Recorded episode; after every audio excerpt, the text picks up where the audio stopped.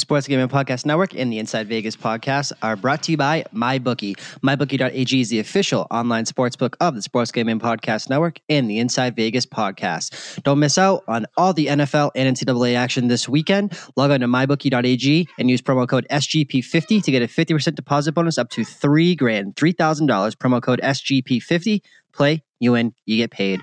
We're also brought to you by Oddshark. Get free picks from the supercomputer and expert writing staff, as well as data driven editorial content.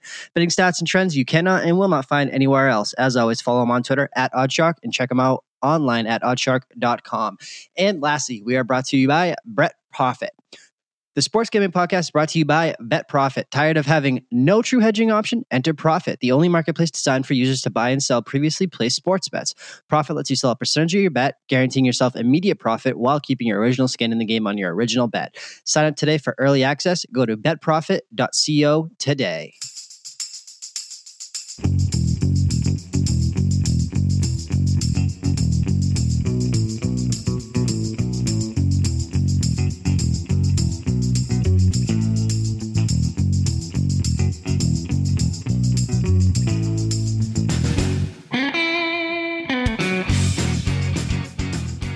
Welcome into the Inside Vegas podcast. Today is Friday, November 9th. What a, I guess it's weird to say stinker of a game on uh, Thursday night football, being as that one score, one team scored for 52 points, but here we are. Um, Thursday night football continues. Um, ride that home team. I believe now eight and two um, against spreading straight up basically throughout the whole year was very profitable uh, last year as well. So you got me solo this week. Um, don't worry, we will get you out of here with a consensus best bet. Hope you guys all cashed in on the Chargers uh, plus two and a half pick, uh, whatever was out there. Not exactly a no sweat win, but in the end, all tickets cashed the same. So shout out to Andy of the Deep Dive with the White Whale, getting us out of here with another winning ticket. Best bets have been absolutely great this year. I believe really the only two uh, that lost on the year was the George Kittle prop um, that from Eric Rosenthal, which was probably week two or three. Was pretty much the only time only game of the year that Kittle prop did not come in, uh, and PropSwap coming on. Uh, basically, that that uh, twenty five to one or sixty to one ticket, whatever it was, uh, nothing more than a paper paperweight to be able to sell back to them. Um, as we look ahead, so we're going to be. I opened this back up. The response was really good to the first episode uh, that we did a mailbag episode on basically anything and everything. Open this up complete. Ask me anything uh, regarding sports handicapping as a whole, social media, life and living in Las Vegas, uh, or the specific NFL and NCAA week, and then we'll break down the upcoming NFL week ahead as we look back at kind of the week that was as well. Obviously for kind of the halfway check-in point you can go back and listen to the last episode with andy for kind of futures stuff like that. I don't think many things have changed uh, since we did that podcast about a week ago. Uh, i guess you know coming out of that philadelphia was kind of the one that we harped on and maybe a, a last case scenario uh, with jacksonville. Um, what would you like a little bit this week? So a little bit of correlation there uh, to maybe get back into the hunt of the afc south. Uh, so let's just get right into these uh, twitter questions. I'm going to read the ad and everything like that um, and then we'll break into the week that was with and close with a consensus best bet. I guess not really even consensus will be just me, but first question comes in from front of the podcast, whale capper as always, uh, at underscore or at whale underscore capper. What should the Raiders do between now and when they show up in Vegas? Uh, love this question because I don't think a lot of people have really I don't want to say that they don't care um, because it's it's obviously one of the best stories in sports, right? Vegas getting a hockey team, talks of an NBA team, WNBA team is here as well. Uh, so Vegas really on the come up when it comes to professional sports. Nevada making it all the way uh, deep into the tournament that they did, basically bringing everyone stacked uh, coming back for the NCAA tournament in season this upcoming year. And we'll break into uh, a little bit of NCAA talk as well as we get into the basketball season. Um, some Twitter questions came in regarding that, so a couple best bets and stuff like that for the futures market to give out and that. Raiders, when it comes to Vegas, love this question here's the deal. Here's what the Raiders have going against them when it comes to the people of Las Vegas. Golden Knights was starting new, right? Half of, you know, really all of the Vegas marketing when it came to the Golden Knights uh, was Vegas born. It was this brand of misfit, misfits, uh, misfit hockey. And it was a group of guys that, I mean, as you guys know, expansion teams traditionally are not supposed to be good at all. Jacksonville was terrible when they came in the NFL. Um, the Ravens, when the, the Browns actually came back from moving to Baltimore and becoming the Ravens, um, terrible. And that's obviously never really stopped.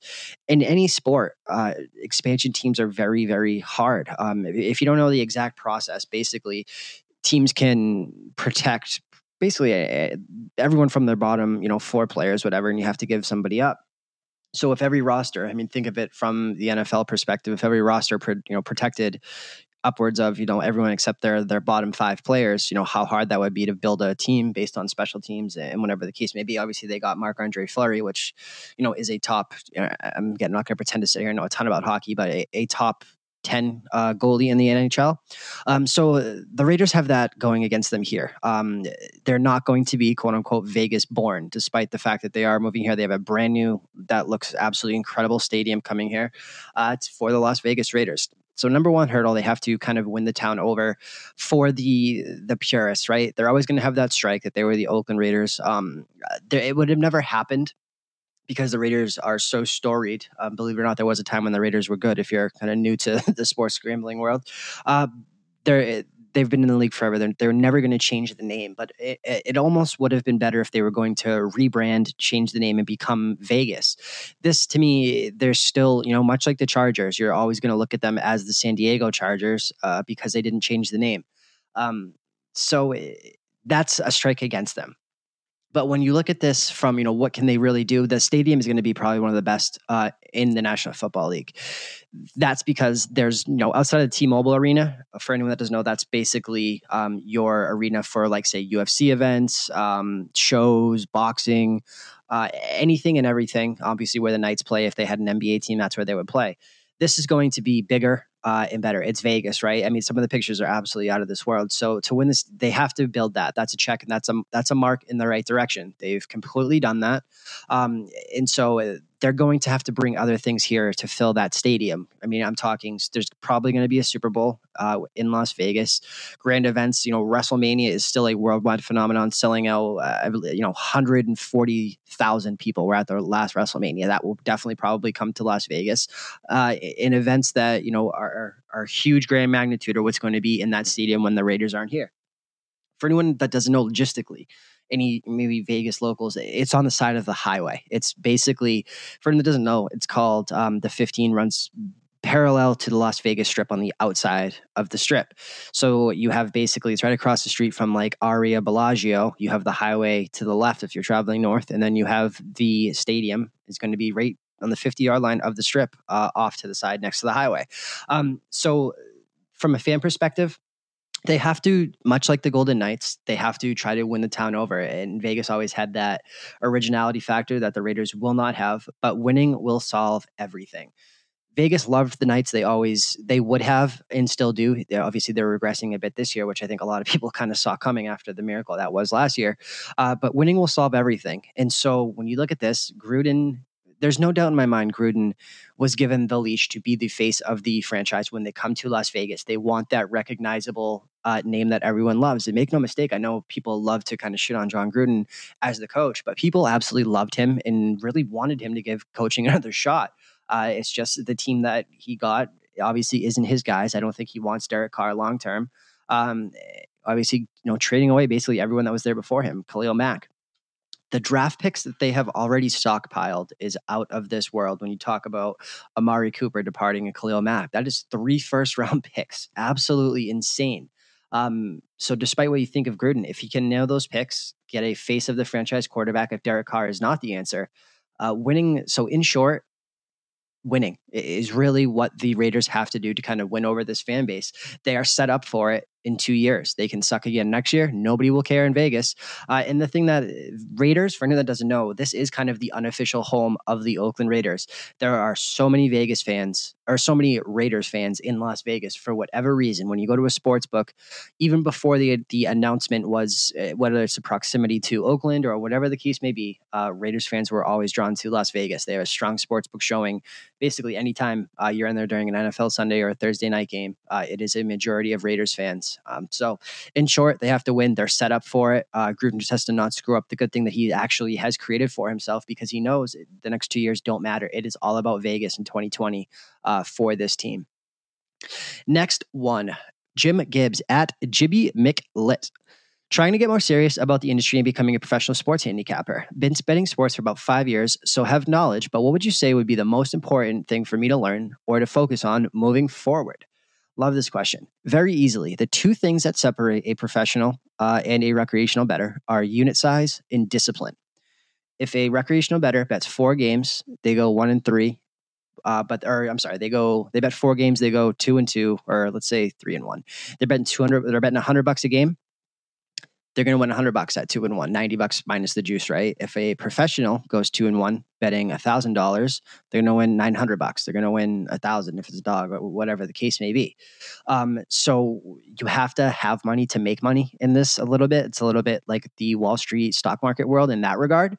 Uh, unfortunately, people think you can, you know, kind of turn hundred bucks into this fast bankroll uh, if you do it the right way and you don't you know take yourself into these five six seven team parlays um, again they, they, do hit. Um, it's scratch ticket make don't make no doubt about it they do hit.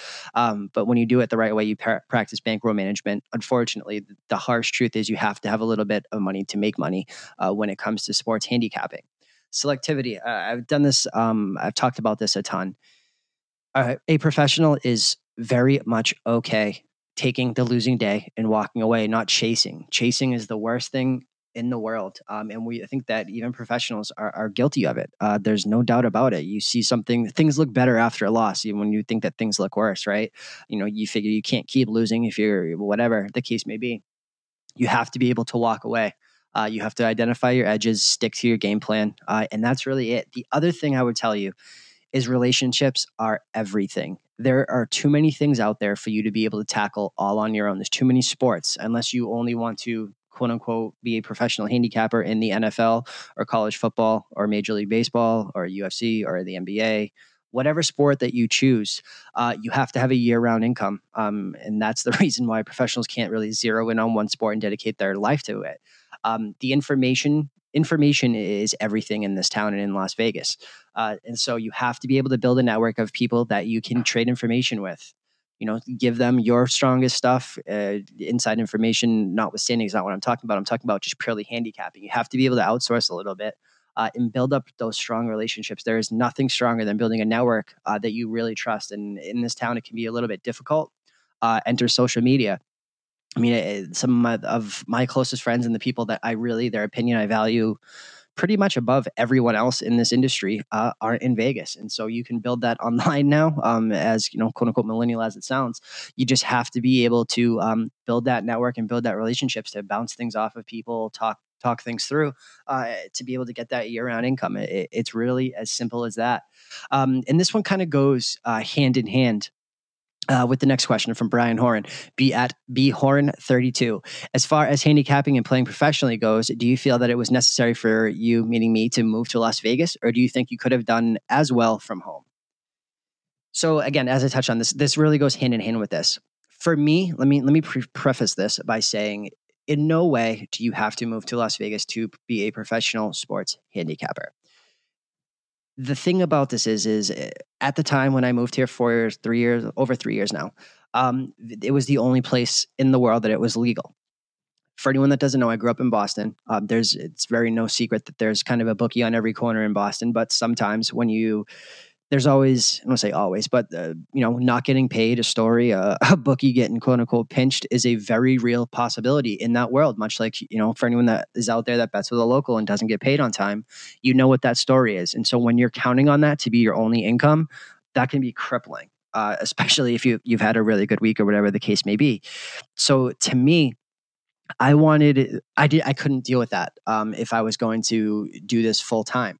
And so at the time, it was the only place legal. It was the only place where it was treated as a business. It was regulated. There was never going to be a, uh, oh, you know, I can't pay you this or that. It was in cash. It was at the window. Uh, you were in, you were out, and it was a business transaction. And I loved that. The other thing that I loved about moving to Las Vegas is the I wanted the relationships. Um, during some interviews that I've or been interviewed on, I, have really said this. I, I, moved to Vegas because it was the kind of the birthplace of gambling, right? The old wise guys. It was the last what I assumed to be kind of the last outlaw town left where you know sport was the only place in the world where sports gambling was legal. Uh, it was you know uh, it was you know for anyone that's maybe wants to be an actor right la is the place for you to go or new york you know if you can make it new york and make it every anywhere. Whatever it is that really really drives you uh, is your you know quote unquote dream. There's usually a town associated right with that right? People work as waiters to uh, you know pay for acting school in, in la or hollywood and, this or that or what they go to new york to do theater um, singing what, whatever the case may be right? There's usually a town or i don't want to say town but a, a state at least uh, that goes and is associated with to get kind of the full experience. And i wanted to really be able to talk to odds makers talk to fucking ticket writers just to be able to get anyone's kind of you know opinion. I wanted to kind of build that network from people that have been out here doing it as their sole income. In a world of social media people can kind of flex right? Oh i'm a professional sports handicapper. I'm i bet 10 grand a game.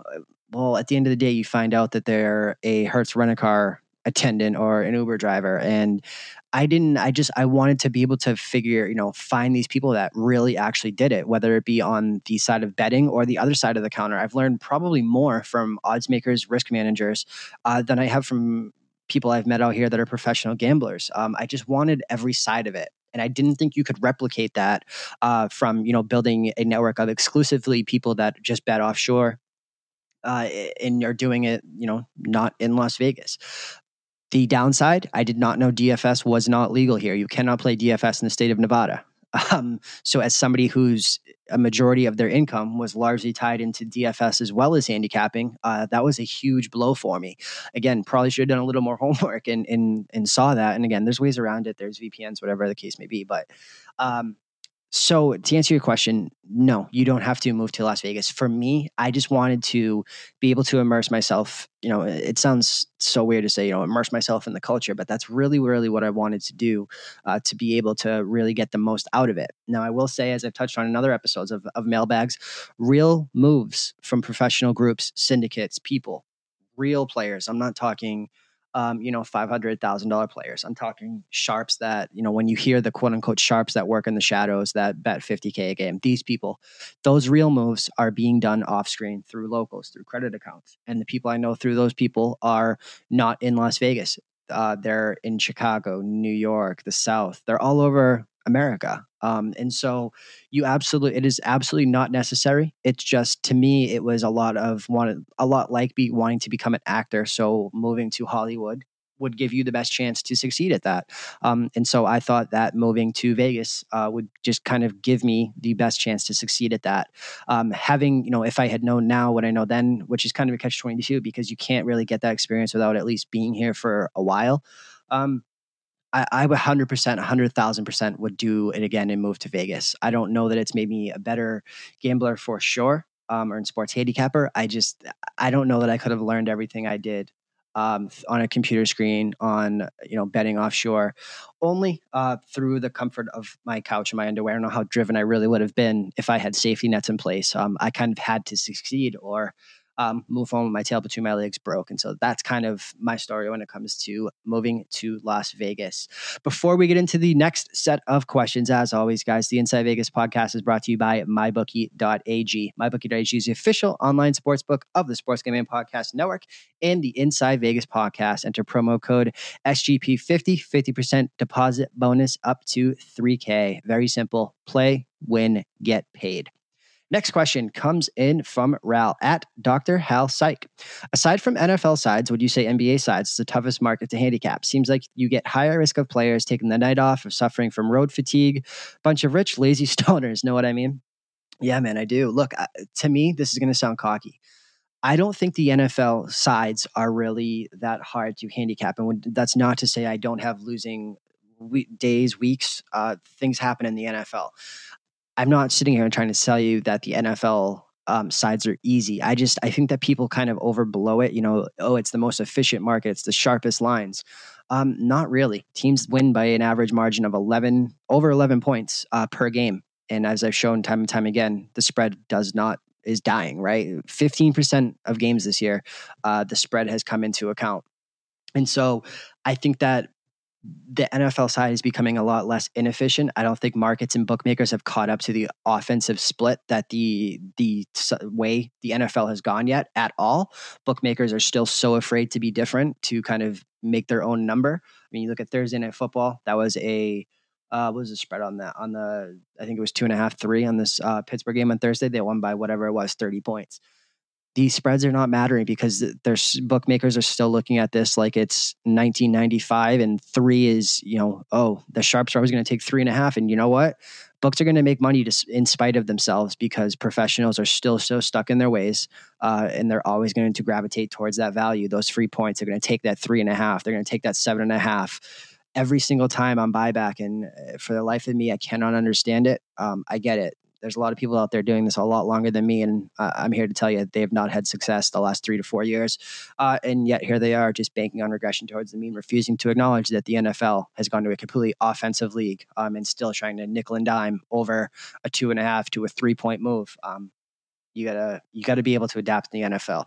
That being said, NBA, yeah, look, NBA is very, very largely contrarian based. You can do very well in the NBA just betting, uh, you know, underdogs on the spread that are receiving 20% of tickets. Uh, it's kind of a little known trick, but it, it's very true. That is the one league uh, I put the most stock in when it comes to public bet splits, uh, tickets, that stuff. For whatever reason, you can call it fixed. I mean, look, the NBA was fixed.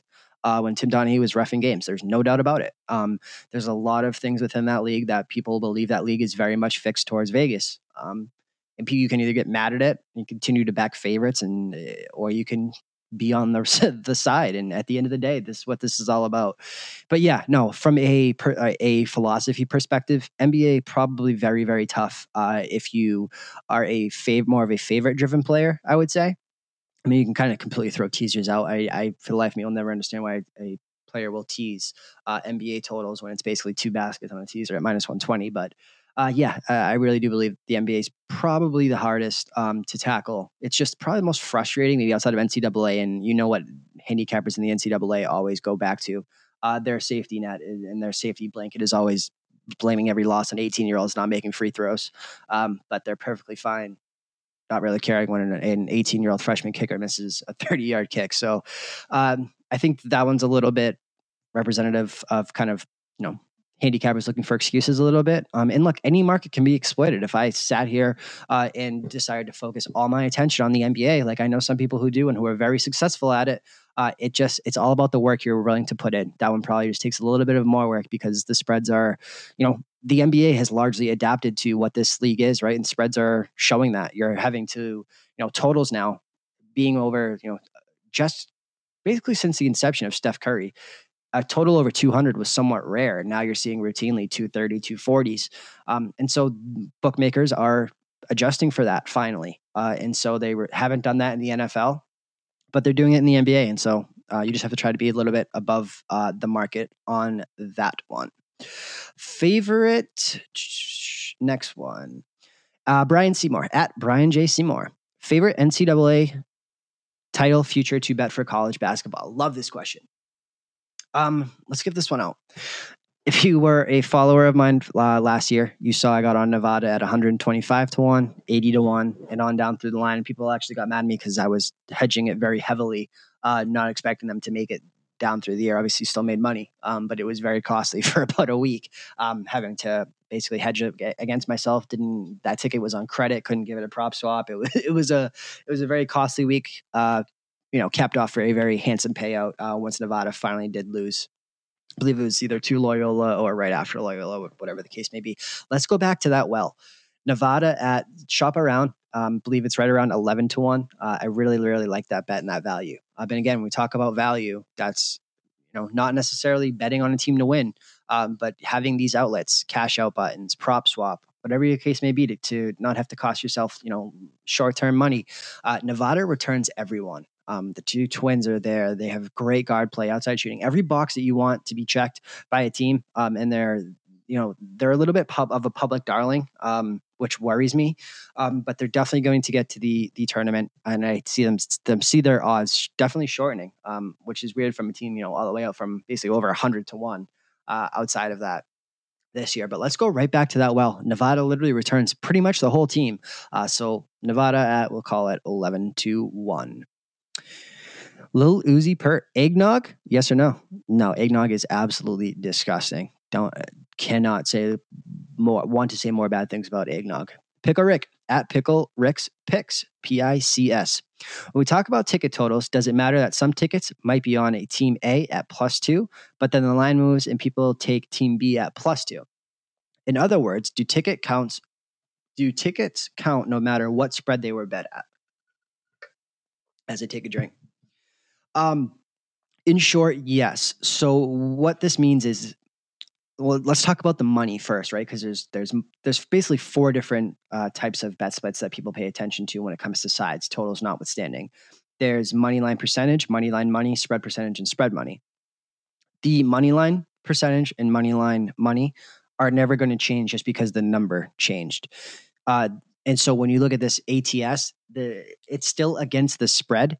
Um, so it, in short, it doesn't break it down by you know seventy percent at plus two, uh, and then if it moves to say plus three, it's forty percent. It, it's not like that because it's spread money is spread money no matter what the spread is. If that makes sense, if the spread moves from two to three, um, the percentage of money on that particular side spread bet, say at plus two, remains the same regardless of the number because it's just talking about the spread um, percentage and, and, spread money. Um, but it is a, it does raise a good you know a valid question. Uh, is that entirely accurate. And that's one thing that people who don't believe in bet splits and, and what companies offer out there, Sports Insights, Don Best, um, believe in because the, the market's fluid, it's always changing. Um, those are locked in. Again, the, spread percentages are always going to be the same because regardless if the spread is one, two, three, four, five, six, seven, uh, it's talking about the percentage based on the spread tickets, uh, not the number ahead. Uh, and that actually looks like it's pretty much all of them um, that we want to get to before we start breaking into the NFL uh, in NCAA week. Um, oh no, Dooley at that dude Dooley. Thoughts on Auburn, Georgia this week? Love this one. Auburn, obviously, uh, up and down season, right? Um, it's really, I guess, the same thing could be said for Georgia. At the end of the day, kind of playing for maybe meaningless football for for Auburn Georgia shot SEC title game. They're going to play. I mean, uh, does anyone think that Georgia actually has a chance to beat Alabama? Uh, I would probably argue. I mean, you're looking at look ahead lines over two touchdowns right now. So when we look at this, I'm going to bring up this spread right now for Georgia and Auburn. 24 Auburn at number five Georgia. Georgia minus 14. Total sitting at 52 and a half. So I wanted to bring up the total. To me, this is. Uh, Auburn shows up in spots where you don't necessarily expect them to. You know, when lines are fishy towards Auburn, you know, they're an unranked team laying points. Uh, that's when you really want to take Auburn. Georgia has everything to play for. As much as I said it's meaningless, I'm, I'm talking about their aspects of, of beating Alabama. And I don't know that they maybe maybe feel that maybe deep down they don't think they can beat Alabama, but they're never going to admit that. They're, they're never really going to show that. Um, I would lay it here with Georgia at, at, minus 14. I really, I think that Auburn's been, you know, they had some great scheduling quirks. You know, getting teams off of a bye, that type of stuff. Um, a and M off the bye, uh, the twentieth to the third. So they've won two straight. They lost two straight. They've really been in this kind of you know up and down market. Five and at, uh, I'm sorry, six and three here. So to me, I would lay it with Georgia as we before we get into this upcoming week for the NFL and NCAA, we are brought to you by OddsShark. Get tips and picks from their supercomputer, as well as data-driven editorial content that you cannot and will not find anywhere else. Supercomputer and the expert stuff that the written stuff that OddsShark does, I, I really, really feels second is second to none out there whether it comes from mlb the way that they track things. If you want to take a long-term outlook of a market uh, there is no better tool out there um, than some of the tracking stuff that oddshark has whether it be you want to look back at uh, teams ats uh, whatever the case may be. Cannot say enough good things about oddshark uh, follow them on twitter at oddshark and oddshark.com we are also brought to you by Prophet, the Sports Gambling Podcast. Couldn't be happier to bring on the new sponsor of the show, Bet Prophet. Are you tired of having no true hedging option? Like me with Nevada last year? Enter Prophet, the only marketplace designated for users to buy and sell previously placed sports bets. Prophet lets you sell a percentage of your bet, guaranteeing immediate profit while keeping skin in the game on your original bet. Sign up today for early access at betprophet.co. That's B E T P R O P H E T.co. All right, we're going to finish up with the last mailbag question before we break into this week's football action. Next question comes in, or last question comes in from Steve Jones at Steve Jones 850. Uh, a question for the podcast that I would like is about managing bankroll. Do you use the 1% to 2% strategy and do you adjust at all for any reasons? Um, so basically, I've kind of talked about this from uh, in the past. Um, the word unit is very, very misused in this industry. One to two percent. You know, one unit should be one percent of your bankroll. Two units is two percent. Um, this gets tricky when you uh, don't have a big quote unquote bankroll. Um, there, there's no doubt about it. If you only have, you know, a thousand dollars, um, is risking ten dollars a game. Uh, the you know how appealing does that sound right you're probably going to least wager i'd say you know 25 to 50 bucks a game uh, and so you're betting a substantial amount of quote unquote units. You when you're when you're just starting out um, or you don't have a ton of money to work with, there's you have to be able to kind of you know overextend yourself. This is you know the the tricky thing that people do is they think that I'm kind of strapped. I I only have you know a thousand bucks, so I have to put in these three four teams team parlays to you know risk a little to win a lot um, it's just it's very hard to win money long term doing that, and I completely understand that you're not going to be employing that long term. It's just to kind of get you there. Um, so in that regard, uh, if you're looking to, you know, a get rich quick thing, sports gambling probably isn't for you. it, it is very possible to um, hit one of those. It's just um, you're playing the lottery with that thousand dollars if you do it that way. You have to be able to throw units to the side a little bit when you are bank, you know, strapped. And I know it sounds kind of opposite. You know, you you should know you should stick to uh, your unit scale when you have less money. Uh, yes and no. I mean, again, you have to when you speak about this truly, in theory, you have to be able to risk five to 10 units per play um, when you're that strapped to be able to make some money. Uh, and so it's, a very difficult proposition. Look, I don't buy units are tracking. Make no mistake about it. They're used as to be able to quantify, you know, ROI is a very real, you know, good thing. That's kind of what I track myself on. Um, units are a Twitter um, tracking device. There, there's no other way to put it. Um, when you do this, you know, there's levels to this. And so when you have your own money and then you have a bankroll, um, those two things can be very separate. And so you're you're able to kind of play around with one when you're allowing yourself money to, you know, quote unquote lose. To me, it's different. Uh, when you do this full time, if I pay my mortgage, am I losing 10 units if i pay my car am i losing four, four units you know so it's a little bit differently um yes i have you know do i have a, a quote unquote bankroll I, I only use for um gambling at this point at this point in my life i don't. It, it, kind of all goes together. I have specific you know things set aside and that type of stuff um, but largely i just uh, units are tracking. They should never really be used for anything else and uh, again make no i'm not saying you shouldn't have a specific bankroll.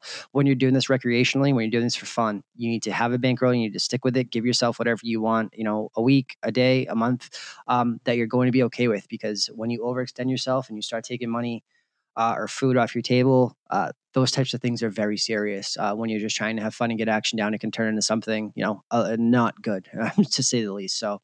Um, it, it's really difficult to answer that one to you know the best of my abilities. It's just everyone's in a different place, and I know it's hard to maintain that discipline. Um, you just have to be able to kind of you know go over that. Again, I have things I've bet you know, I've bet fifty to one hundred dollars on things when I want to have fun and kind of degenerate out, and, and, much larger sums for my actual bets. I, I don't, you know, um, I don't stick to my you know one to two percent uh, of my bankroll. I, I just I feel like you can quantify things a little bit differently based on your edge. Um, it's just it's different strokes for different folks. Um, the book answer is you should always have your bankroll separate, and you should risk one to five percent on it per play, uh, and stick to that, and that only. Um, different schools of thought for different people. You have to do what works for you is the biggest thing I could tell you. All right, now that that is out of the way, let's move on over to this week's NFL. Again, last week consensus best bet coming in with Andy with the Chargers. Man, Chargers tried to give away another one. As we run down this, Oakland, San Francisco, look, man, hand up. I bet on Oakland there. Talk about CLV getting the best of the number. Oakland plus three, plus 140 the money line. Uh, it doesn't matter. Again, last week, spread coming into play, a grand total of zero times. Um, 15% of, on the year. So 1.5% of games each and every week, uh, the spread is going to burn you. Uh, so just one more thing to keep in mind. Uh, Pittsburgh will, I guess Pittsburgh played this week. So this uh, two weeks ago doesn't really matter. Chicago and Buffalo. I wrote this up on what we learned. You have to fade Peterman. You have to get a some way, whether it's whether it be a defensive touchdown over one and a half picks. Looks like they they've kind of given up on Peterman. Um, it will be Derek Anderson if if Josh Allen uh, can't go this week. So the Peterman while era while profitable fading him uh, looks to be over. Carolina looked great. Looks great at home. They they kind of remind me of Pittsburgh a little bit, as we just saw Home Carolina, very, very good. Road Carolina, exploitable. Kansas City and Cleveland, professionals still continuing to back Cleveland um, on a plus eight and a half line. Uh, winning by double that at 16. Uh, I, I don't know how you can go to the window with that line against Kansas City, but that's just me. I don't care if 95% of the tickets were on them, which they absolutely were. Jets in Miami, Miami 13 6 over Jets, not much to say there. Detroit, Minnesota. Stafford trend comes into play, 6 and 67 against teams that finish the year over 500 there. Uh, only way to back Stafford is un, when he's playing bad teams. Uh, I think it's going to get a little bit worse for Lions and Lions fans uh, before it gets better there. Atlanta, much needed win. Washington regressing. Um, was on Atlanta here. Great spot. Atlanta battling back to four and four. Washington back down to mediocrity at five and three. I think a lot of people saw that one coming. A lot of people were on Denver in this spot, losing uh, right to Houston, 1917. Houston, smoke and mirrors continues to get it done. Cannot wait to fade this team in the playoffs. Uh, not much to say there. Chargers, Seattle, we broke down last week as to why we were on that one. Rams and New Orleans. Rams taking their first L of the year. New Orleans seven and one, huge for them when it comes to seeding in the NFC to get that win. Um, game script wise, this one you really saw just being an absolute track meet. First one to forty one. That was the Saints. Uh, goat versus goat here. New England 31, Green Bay 17. Never really in doubt. New England played a great game, and Josh Gordon has made absolutely all the difference here. Tennessee and Dallas 28, Dallas 14. Look, you know how bad I think Dallas is. I think Tennessee is just as bad. Uh, we'll get into that a little bit, but I, I, really have no takeaways from two teams that are, you know, eight and eight ceilings, seven and nine. Uh, two teams that aren't going to matter come playoff times. As we get into this next week, obviously Thursday night football, Pittsburgh 52 21 again touched on this time and time again road and uh, home Pittsburgh and road and home Ben are two different things. Really looking back at this, this kind of should have been obvious. Again, touched on this eight and two home teams this year. ATS straight up on Thursday night football. Perfect storm here. You got the best of Pittsburgh, home Ben, uh, and the worst of Carolina, road Carolina, road Cam. So looking back, probably should have, have been a, a bet from this side. But as we come into this week, look, Detroit, Chicago, Stafford coming off I think Chicago, believe it or not, with Mitch Trubisky going to finish the year over 500, only way you can look here is to lay the points to Chicago at minus six and a half. New Orleans and Cincinnati. A lot of sharp people on Cincinnati plus five and a half. I, I will say that professional money there is very strong, looking to fade New Orleans off a very obvious flat spot. I think that one, um, ugh, God, uh, it's a tough one because at the end of the day, I'm always going to tell you that the spread is, is, dying. It doesn't matter. This is just an obvious flat spot, but the number may account for it. Uh, probably, you know, I'm sure Ryan's going to come out and say, "Why isn't this seven? Uh, that's why I'm taking Cincinnati." But that one's a, that's a hard game. Atlanta all the way out to six against Cleveland. Again, professionals on Cleveland Browns this week already have seen it over under 50 and a half. Makes no sense to me. This is teaser heaven. Game was available at three at open. Absolutely insane that Cleveland's still getting respect by odds makers more than professionals and anything. Jacksonville, Indianapolis, Indianapolis, a three point favorite. Total sitting at a 46 and a half. Oh God, this Jacksonville team for anyone that knows me, knows you know and has follows the written up or the write ups I've been doing for SGP, uh, the What We Learned series. Jacksonville has uh, been the bane of my existence. I've been on them a ton, much like the Ravens, uh, and they just their defense cannot figure it out. This is their season. This is do or die. This is the best effort you're going to get out of Jacksonville uh, this year at three and five. One of these two teams is going to go to four and five. The other three and six going to effectively end their season. I would venture to say. And ah, God, tough game. I, I, I think Jacksonville gets it done here. Arizona, Kansas City. This isn't a who will win. This is a buy how much. Kansas City at minus 16 and a half. Largest spread, I believe, of the season here. This is what I thought the Cleveland spread should have been, honestly, and it fell around that number of 16. If you want to get into the 16 and a half point favorites, I think there's other ways to attack this game. Namely, maybe a team total over on Kansas City that should be able to put up a ton of points. Buffalo and the Jets. Who's starting for Buffalo? DA uh, or Josh Allen? 36 and a half. I don't know if the Jets can score enough to cover seven. Um, I'm staying away from that absolute dumpster fire trash game. Washington, Tampa Bay, another game, two struggling teams. I, you know, it's weird to say Washington is struggling. I think that Washington is largely smoke and mirrors and just a product of who they played at five and three, Tampa at three and five. Alex Smith wins. Ryan Fitzpatrick looking for Fitzpatrick. I, I really don't have much on this game. I'm never going to make something up to sound smart to, to tell you that I, I, favor one side or another here. I think there's some prop pieces, maybe go over on, on a Fitzmagic uh, in some way here. Uh, and again, Tampa Bay dead last against covering the tight end, but Jordan Reed has been uh, awful. New England has six and a half point favorites uh, against Tennessee. Mike Vrabel coming to town. Bill Belichick looks to win and humiliate another assistant coming in look, this one is on the road. Uh, a little bit of, a, of an issue. Obviously, you saw what New England you know struggled to do against Detroit and Matt Patricia. I don't know that Vrabel has the you know level of intricacy that Patricia does when it comes to the ins and outs of New England, um, just by playing there and kind of having some experience there. But uh, look, you don't make money betting against Bill Belichick and Tom Brady. This is this is a great teaser number as well.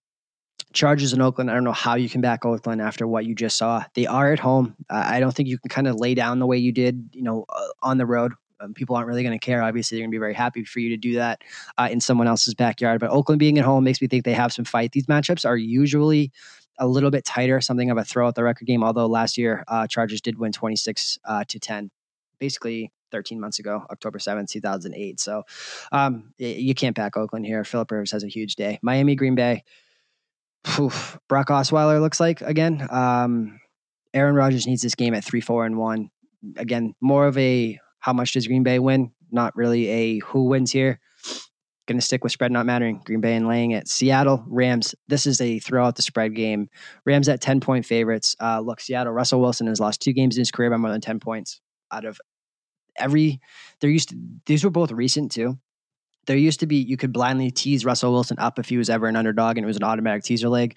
I don't know if you can do it here at 16. Look, the Rams uh, off a loss is a very scary proposition. The number is kind of accounted for at Seattle on the road. This one could get ugly if Seattle's defense isn't uh, available to or isn't ready to step up here. And finally, Dallas and Philadelphia probably one of my favorite bets uh, lately has been kind of backing Philadelphia in the futures market in a couple different ways. Dallas is absolute garbage. Uh, this is a largely throw out the records type of game, though, uh, and so seven points in a divisional game. No doubt, professionals are going to be on a cheap hook at seven and a half minus one twenty. To me, seems too easy, but I'm going to probably be ending up teasing Philadelphia down in something of a long teaser. So looks to be um, pretty much the quick shots of the week. Giants at San Francisco, really not going to touch on other than Nick Mullens is laying three and a half points to, to Ryan Kramer's uh, Giants there. Uh, that's a little bit of a slap in the face. Uh, I, I think people get it really enamored when there's no tape on a guy like Mullens. Again, we saw this with Watson, seen this time and time again quarter again i broke my own rule last week betting on not betting against the unknowns. This is what happens sometimes. Sometimes you get out ahead of a market you can get you know peterman in his first start at minus three minus seven. Sometimes uh, you get a nick mullens. Um, i would think the giants kind of disrespectful. I, I, like that plus number. I don't think san francisco wins two in a row with nick mullens. I think he gets a taste of, of somewhat of the real nfl i know it's the one and seven giants but if eli and beckham and barkley can't beat the two and seven nick mullens led san francisco 49ers uh, God, they may not, but to me, that's that's where I would lean kind of on the week. Best bet. Let's go to where do we want to go? To close out the show with the best bet, let's go. God, this is it for me. I promise you, if this one doesn't come in, we're going to go right back to the well with the Jacksonville Jaguars plus three and a little bit on that money line. This is their season. I think this defense gets it done, and I just think that they're a better roster top to bottom uh, than Indianapolis. Jacksonville is a great situation here. I know they're on the road, uh, but that defense has got to be able to figure it out coming off of i mean when you look back at what they've done it's uh, they get leonard Fournette back this week which is huge. They're coming off a bye to kind of get these things figured out. Fournette practicing in full since the bye week uh, ended. So uh, obviously they were holding him out through the bye. Makes a ton of sense here. Uh, so the only way for me to look uh, is Jacksonville. So let's go Jacksonville plus three and a little bit on the money line too. Of course, banking on that spread not mattering and getting a nice little outright underdog winner for you guys. Uh, that'll do it for this show. Obviously, we'll tune in next week. We'll have the back to the, the normal format of uh, another guy on. We just um, had a scheduling conflict with uh, who that guest would be. Probably come in uh, next week. And again, as always, guys, please rate, subscribe, and review on iTunes. If you have absolutely any questions, um, please feel free to DM me on Twitter at Christian Pina. Um, again, if you need anything at all, please reach out thank you guys so much for uh, tweeting at me for the mailbag episode. I hope you guys enjoyed. I hope I got to your questions. Uh, if you guys ever need anything, please reach out. Um, shows for you guys. Uh, so if you ever anything at all, promise. Talk soon.